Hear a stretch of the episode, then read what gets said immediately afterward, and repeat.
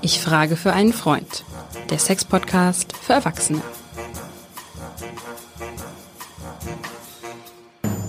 Hallo und herzlich willkommen zu unserem Sex-Podcast. Ich frage für einen Freund. Mein Name ist Hajo Schumacher, Sex und Erotik. Alles top bei mir, aber mein Kumpel Lars der hat noch hier und da ein paar Fragen und traut sie sich nicht zu stellen. Deswegen mache ich das. Und die besten Antworten, die man sich wünschen kann, kommen von dir, liebe Katrin. Schön, dass du da bist. Oh, vielen Dank für die Anmoderation. Ich meine, die besten Antworten, ich fürchte, du kennst keine anderen Antworten, aber ich nehme es als Kompliment und das soll man ja auch mal sagen. Man soll es ja mal als Kompliment und auch nicht sagen. Das ist übrigens eine gute Frage, zwar weit weg von unserem Thema. Was ist eigentlich der Unterschied, wenn du einem Mann sagst, Mensch, das ist, hat er gut gemacht, oder einer Frau sagst, das haben sie jetzt gut gemacht, das sieht gut aus, hübsch oder irgendwas. Was meinst du, was der Unterschied ist, was ich immer in meiner Praxis so höre? Was glaubst du wohl? Was der Unterschied zwischen diesen beiden Komplimenten ist? Mhm, mh. Vielleicht klingt das, wenn der Mann zu einer Frau sagt, das hast du gut gemacht, immer so ein bisschen herablassend, so nicht schlecht für eine Frau oder so? Nee, das ist ganz, da ist der Mann gar nicht, ausnahmsweise mal nicht schuld, der Dreibeiner ganz harmlos. Nein, es sind die Frauen. Wenn ich einer Frau sage, das und das sieht ja hübsch aus oder sie haben sie gut gemacht. Ach nee, so doll ist das gar nicht. Ach nee, wenn ich einem Mann das sage, ja, das weiß ich. Also ich wollte nur mal sagen, an dieser Stelle fand ich immer interessant, weil das wollte ich immer mal sagen. Aber wir haben heute ja ein eigenes Thema, also ein Thema, was uns ja schon länger beschäftigt. Und ich fange gleich mit der ersten Frage an. Was meinst du, was das Geheimnis war zwischen unserem alt Helmut, äh, Kanzler Helmut Schmidt und seiner Frau Loki, dass die über, ich weiß nicht wie viele Jahre verheiratet waren, 50? Ich glaube 50 haben die geschafft, mindestens. Ich habe die über 50. Was glaubst du, was das Hauptgeheimnis bei denen beiden war? Also ganz ehrlich, ich glaube nicht, dass Helmut Schmidt jetzt so ein Ausbund an, an Herzlichkeit oder also jetzt nicht so ein, weißt du, so einer, der so kleine kleine Schweinereien ins Ohr flüstert.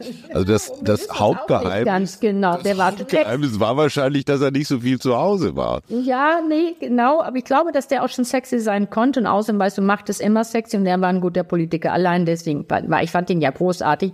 Aber er, die haben beide mal behauptet, das Hauptgeheimnis ihrer langen Ehe war getrennte Schlafzimmer. Also wir reden heute von getrennten Schlafzimmer oder auch von Schlafscheidung.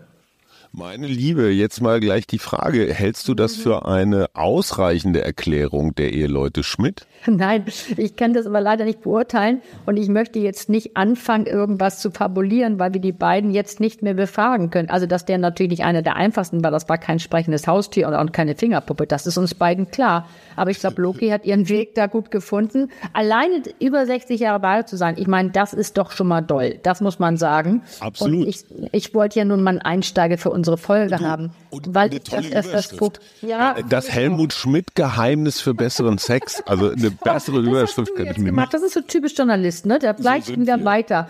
Aber wir müssen also natürlich. Schlafzimmer. Ich ja. sage dir, bei uns ist das durchaus ein Thema gewesen. Das haben wir inzwischen seit zehn Jahren. Wir hatten das große Glück, als unser großer Sohn auszog, wurde einfach ein Zimmer frei und es ja. ließ sich irgendwie so ja, mit nicht allzu großen baulichen Maßnahmen ließ sich das realisieren. Und ich gestehe, wir hatten am Anfang so eine Debatte, die da lautete so, das ist jetzt der Anfang vom Ende, mhm, genau. du hast mich nicht mehr lieb, äh, ja. du hast Geheimnisse, weiß der Geier was. Mhm. Jetzt genau. nach all der Handy Zeit, gab es ja schon das war ja schwierig. Das Handy gab es ja schon, wo du nachts noch ein bisschen rumsimsen kannst. Also mit mir nachts nicht, habe ich mhm. gemerkt. Aber das äh, ähm, natürlich. Äh, und Ach, das du warst auch, das gar nicht. Wem habe ich dir dann die Nachrichten alle geschickt? Ja, aber vor zehn Jahren kannte ich dich ja noch gar nicht. Na gut. Nein, aber das ist so. Es ist das Ende, Anfang vom Ende oder es ist vielleicht ein Neubeginn an der neuen Erotik. Was ist es denn? Auferlegte Freiheitsberaubung? Was worüber reden wir hier eigentlich? Deswegen wollte ich mit dir Pro und Contra mal diskutieren. Warum wohl? Weil ich habe immer den Bezug zur äh, Praxis. Ich stelle das oder ich frage das die Partner und wir diskutieren das und manchmal ist es eine große Befreiung. Nun muss man klar sagen, es geht natürlich äh, nur, wenn der Platz da ist. Das heißt, wenn vielleicht ein Kind ausgezogen ist oder wenn man eine kleine ba Umbaumaßnahme macht. Aber weißt du, bevor du so eine Ehe an die Wand, an Wand fährst, weil das so ein Stress ist und es ist ein Schnarchproblem und es ist ein Deckenkrieg und es ist ein Durchzugsproblem, ist das eine Überlegung wert. Und du machst einen ganz entscheidenden Punkt. Äh, und jetzt sind wir gar nicht bei den, bei den Sexthemen, sondern bei ganz. Das kommt ja noch. Hör mal, wir müssen ja, ja mal warm laufen erst. Eine, die eine kommt später nach Hause, weil sie entweder dienstlich oder privat oder Schichtdienst. So. Der, die andere liegt schon im Bett, wird geweckt, ob er oder sie will oder nicht. Ja. Und dann ist Man ein Schlechtschläfer. Ich bin ja so ein Mietschläfer. Ich sagte, das ist verrückt. Ja. Kriege ums Kopfkissen. Man zieht sich die Decke weg. Der eine will ein offenes Fenster, der andere. Genau nicht. das. Und, Echter und, Krieg und. ist da. Terror. Das, das heißt, Schlafqualität wird besser, wenn man alleine schläft. Du, es gibt eine, ich habe, ich komme ja gerne mit meinen Studien und es gibt auch laut amerikanischer Studie, gibt es viele, die sagen, durchgetrennte Schlafzimmer, wo sie erst Angst vor haben, hatten, ist ja natürlich die Schlafqualität besser, aber es ist auch eine Qualität besser in der Beziehung, weil stell dir vor, wenn einer dir wirklich Nacht, jeden Nacht den Teutoburger Wald durchschnarcht, durchsägt, dann wirst du wahnsinnig, dann wirst du zur rasenden Heckenschere. Und bevor du das wirst, ist es doch besser, wenn du, und wenn du auf die Couch gehst, weil ich finde, das ist das Schlimmste, nun bin ich, wie gesagt, ein schlechter Schläfer, aber ständig beim Schlaf gestört zu werden, das kann man nicht aushalten. Und dann ist das gut, wenn man nicht diesen Deckenkrieg hat und ich weiß nicht was, sondern einfach sich zurückzieht mit seiner Decke, wie Linus bei den Peanuts damals und sagt so, ich bin da mal weg. Mit der Staubwolke immer hinterher. Und das Interessante ist ja auch tatsächlich, wenn beide besser geschlafen haben, sind sie fitter, sind sie besser. Und man weiß da, die haben mehr Sex, die Leute. Das hat die Studie auch gesagt. Ne? Wer, wer so. besser schläft, hat mehr Sex. So. Aber natürlich, ich habe ja immer die Verbindung zur äh, zu meiner Praxis, dass, wenn ich das denen vorschlage, dann muss man ganz klar sagen, dann sind die Augen oft ganz groß, weil natürlich, das heißt sofort, darüber müssen wir heute reden, oh nee, was sollen denn die Leute denken? Oder die hören, das habe ich auch schon Oton gehört, die anderen haben gesagt, was seid ihr denn für ein komisches Paar, dass ihr nicht in einem Bett liegt? Also muss man sagen, die Wunschvorstellung, die wir alle hatten, oder vielleicht sind wir auch so alle gestartet, nämlich Löffelchen liegen, da äh, äh, schön eingekutscht liegen und man schläft viel besser, weil der andere einen noch festhält. Also ich meine, ja, die ersten Monate, die ersten paar Jahre hat man da vielleicht auch noch gern mitgemacht, aber das ist nun wirklich irgendwie dann auch nicht mehr irgendwann nicht mehr zeitgemäß, weil das nimmt ja alles zu, das Schnarchen und, und, und. Und es ist ja auch die Frage, ist diese Art von Loyalität, ist die an Leidensfähigkeit, wird die daran gemessen? Also ich finde ja, da komme ich jetzt mit einem mit einem Erfahrungsbericht. Man kann auch löffeln und kuscheln und dann irgendwann, wenn man vielleicht mal nachts sowieso raus muss oder so, dann umziehen in seine eigenen Gemächer. Also es gibt da viele verschiedene Möglichkeiten, das zu gestalten. Das ist nicht immer nur ein Entweder-Oder. Und da genau sind wir bei einem ganz, mhm. ganz spannenden Punkt. Ich hoffe, den nehme ich dir jetzt nicht weg, aber. tust du, aber mach ja nicht. Ich bin ja froh, wenn du das dann jetzt machst. Erfahrung schildern, die Kommunikation wird besser. Du bist ja. nämlich gezwungen, wenn du sagst so, heute möchte ich mal alleine einschlafen, vielleicht noch ein bisschen lesen oder sowas, das genau. klar und deutlich zu sagen. Erste Aufgabe, zweite Aufgabe, der oder die andere ähm, hat das zu akzeptieren, idealerweise liebevoll und nicht als Absage oder als Ablehnung zu empfinden, sondern den anderen in seinen Bedürfnissen zu respektieren. Das gilt natürlich für beide Seiten. Das heißt aber, du bist durch diese neue Situation auf einmal gezwungen, dich über Dinge auszutauschen und auch zu gucken, wie reagiere ich eigentlich? Wo sind da meine, ja, Triggerpunkte? Was, was fühle ich mich alleine? Bin ich einsam? Brauche ich Nähe? Und das dann auch zu sagen, du, heute brauche ich wirklich mal deine Nähe, kannst du nicht. Das sind Gespräche, die man sonst nicht führt. Und das sind die Gespräche, wo man sagen, du musst dich drum kümmern kümmere dich mhm. und sage das. Warum? Weil es kann natürlich, ähm, diese romantische Vorstellung wird gestört bei vielen. Und was auch ganz wichtig, was du schon sagst, es macht bei vielen auch Angst. Mhm. Es ist Angst, dass man sich dann noch mehr distanziert. Es ist Angst, dass ich den anderen total verliere. Und es ist Angst, dass das das Normale äh, äh, mir fehlt. Aber das Wichtigste ist, und das finde ich ganz wichtig nochmal zu sagen, es sollte eine Entscheidung sein, die für beide sich gut anfühlt. Mhm. Weißt du, wenn vorher schon sozusagen gefühlsmäßig da eine große Distanz ist, dann kann das den letzten Schubs geben in eine ganz andere Richtung, wo du eigentlich hin willst. Deswegen ist es wichtig, das vorher zu besprechen. So, Weil, jetzt hast ne? du doch bestimmt noch eine Studie, was die getrennten Betten noch alles Gutes. Naja, weißt du, was so toll ist? Und das ist natürlich wieder mein Job hier. Ich finde, ich bin ja auch nur, er ist ja im ersten Leben BWLer und rede ja auch gerne mal vom Mehrwert. Der Mehrwert muss für beide da sein. Ja. Deswegen muss es ehrlich beantwortet werden. Und was ich aber dann, der Mehrwert ist dann für mich da, du kümmerst dich mal wieder, du wächst mal wieder dein Gehirn auf. Und es ist nicht selbstverständlich, dass du dich abends siehst und du kannst, wie du schon sagst, mal passt es auch nicht. Aber du kannst natürlich sagen, weißt du was, oder du, du kannst sogar mal äh, äh, anklopfen, passt es, oder du bereitest dich vor auf so einen Abend und sagst, weißt du was, Herzlein, ich besuche dich heute Abend noch mal, wäre doch ganz schön, oder? Kicher, kicher. Das ist doch was anderes, als wenn er mit seinen ausgeleiteten Boxershorts abends pupsens ins Bett fällt und sagt, war das ein furchtbarer Tag. Also ich finde, da ist mit der Erotik und mit der Stimmung dann schon ein bisschen schwieriger, oder? absolut, absolut. Und damit, damit machst du auch wiederum einen, einen Punkt. Wir haben ja häufiger schon über Nähe und Distanz geredet. Ja. Natürlich ist es jetzt keine riesengroße Distanz, wenn die Betten vielleicht nur fünf, sechs Meter weit auseinander stehen äh, und, und oder noch weniger und dazwischen ist nur eine Wand, aber es ist trotzdem eine Form von Alltagsdistanz. So, das heißt aber, da wo Distanz ist, kriegt die Nähe auch wieder eine neue Bedeutung. Und das ist das, ja, was du und gesagt was hast. tun. Weißt du, das jede Nacht zusammen ja. verbringe, dann, dann wird es irgendwann normal. Es wird nichts Besonderes mehr. Im Gegenteil, es wird lästig. Ja, du bist so, du bist gelangweilt, du bist in der Routine. Deswegen habe ich doch damals schon mal, haben wir doch mal gesagt, wechsel doch einfach, leg dich mal in seine Bettseite oder leg dich einfach in die Badewanne dazu, auch wenn du mit den Klamotten bist. Das geht ja immer darum, wir wissen doch, das Gehirn ist doch unser großes Sexualorgan. Und äh, weißt du, das mal wieder aufzuwecken und sagen, okay, jetzt, ich habe den, ich möchte den, wie du schon sagst, ich habe heute das Gefühl, ich möchte gerne kuscheln und ich möchte gerne was erzählen von dem Abend, weil dann kommen wir ein bisschen zur Ruhe dann gehst du darüber und klopfst mal an und sagst, weißt du was, Schatz, ich besuche dich jetzt mal ein bisschen. Und wenn der andere sagt, du sei mir nicht böse, das musst du aushalten. Aber das ist ja das, was die Angst der Leute ist, die sagen, das kann ich nicht aushalten, nee, das macht mir Angst.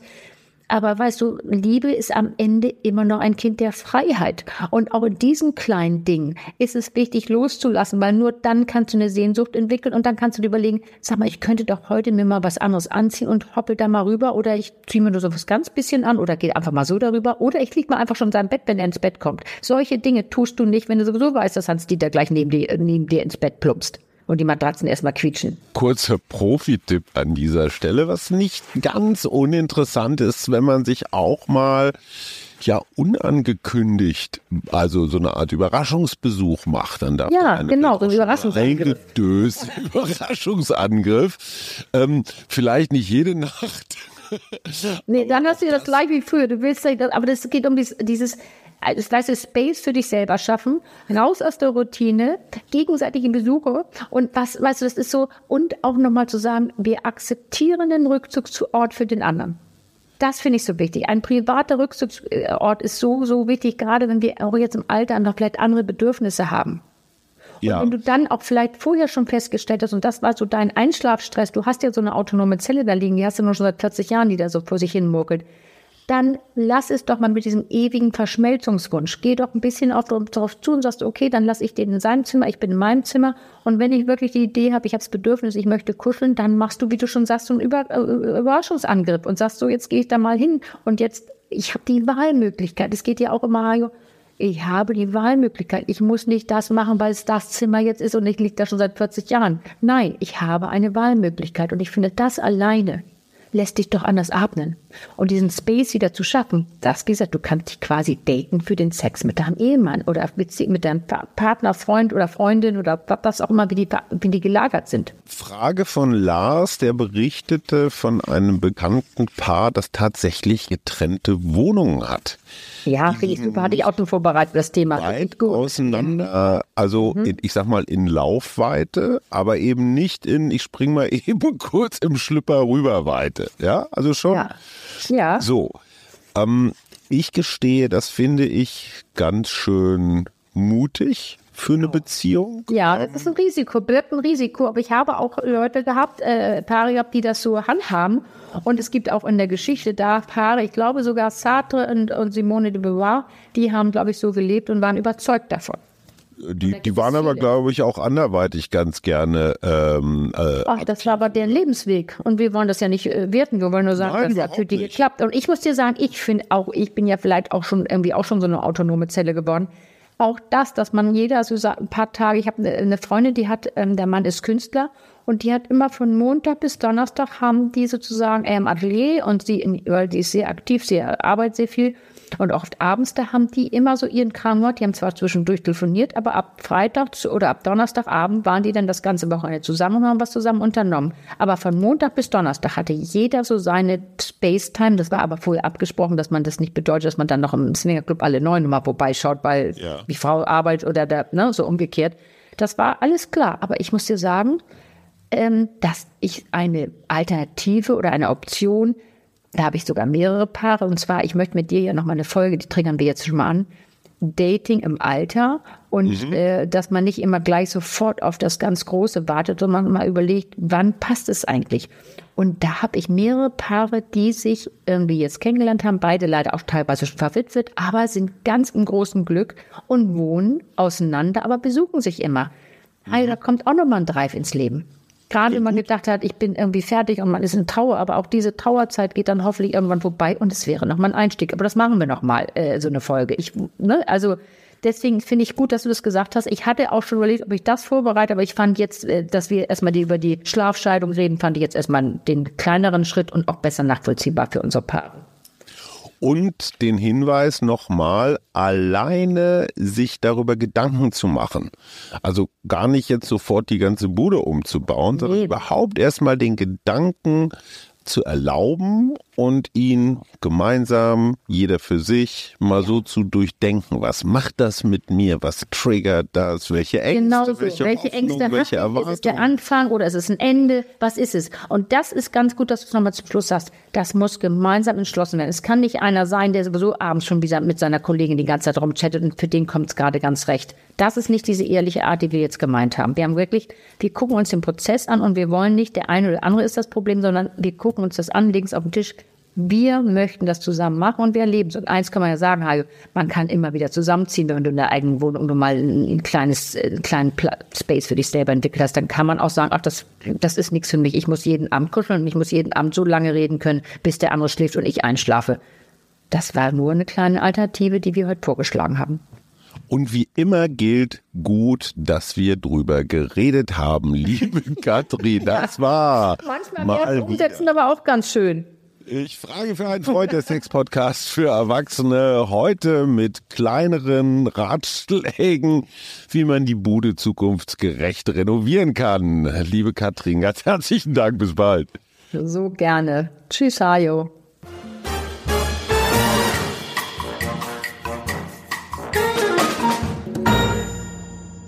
Weitere Podcasts vom Hamburger Abendblatt finden Sie auf abendblatt.de slash podcast. Ein Podcast von Funke.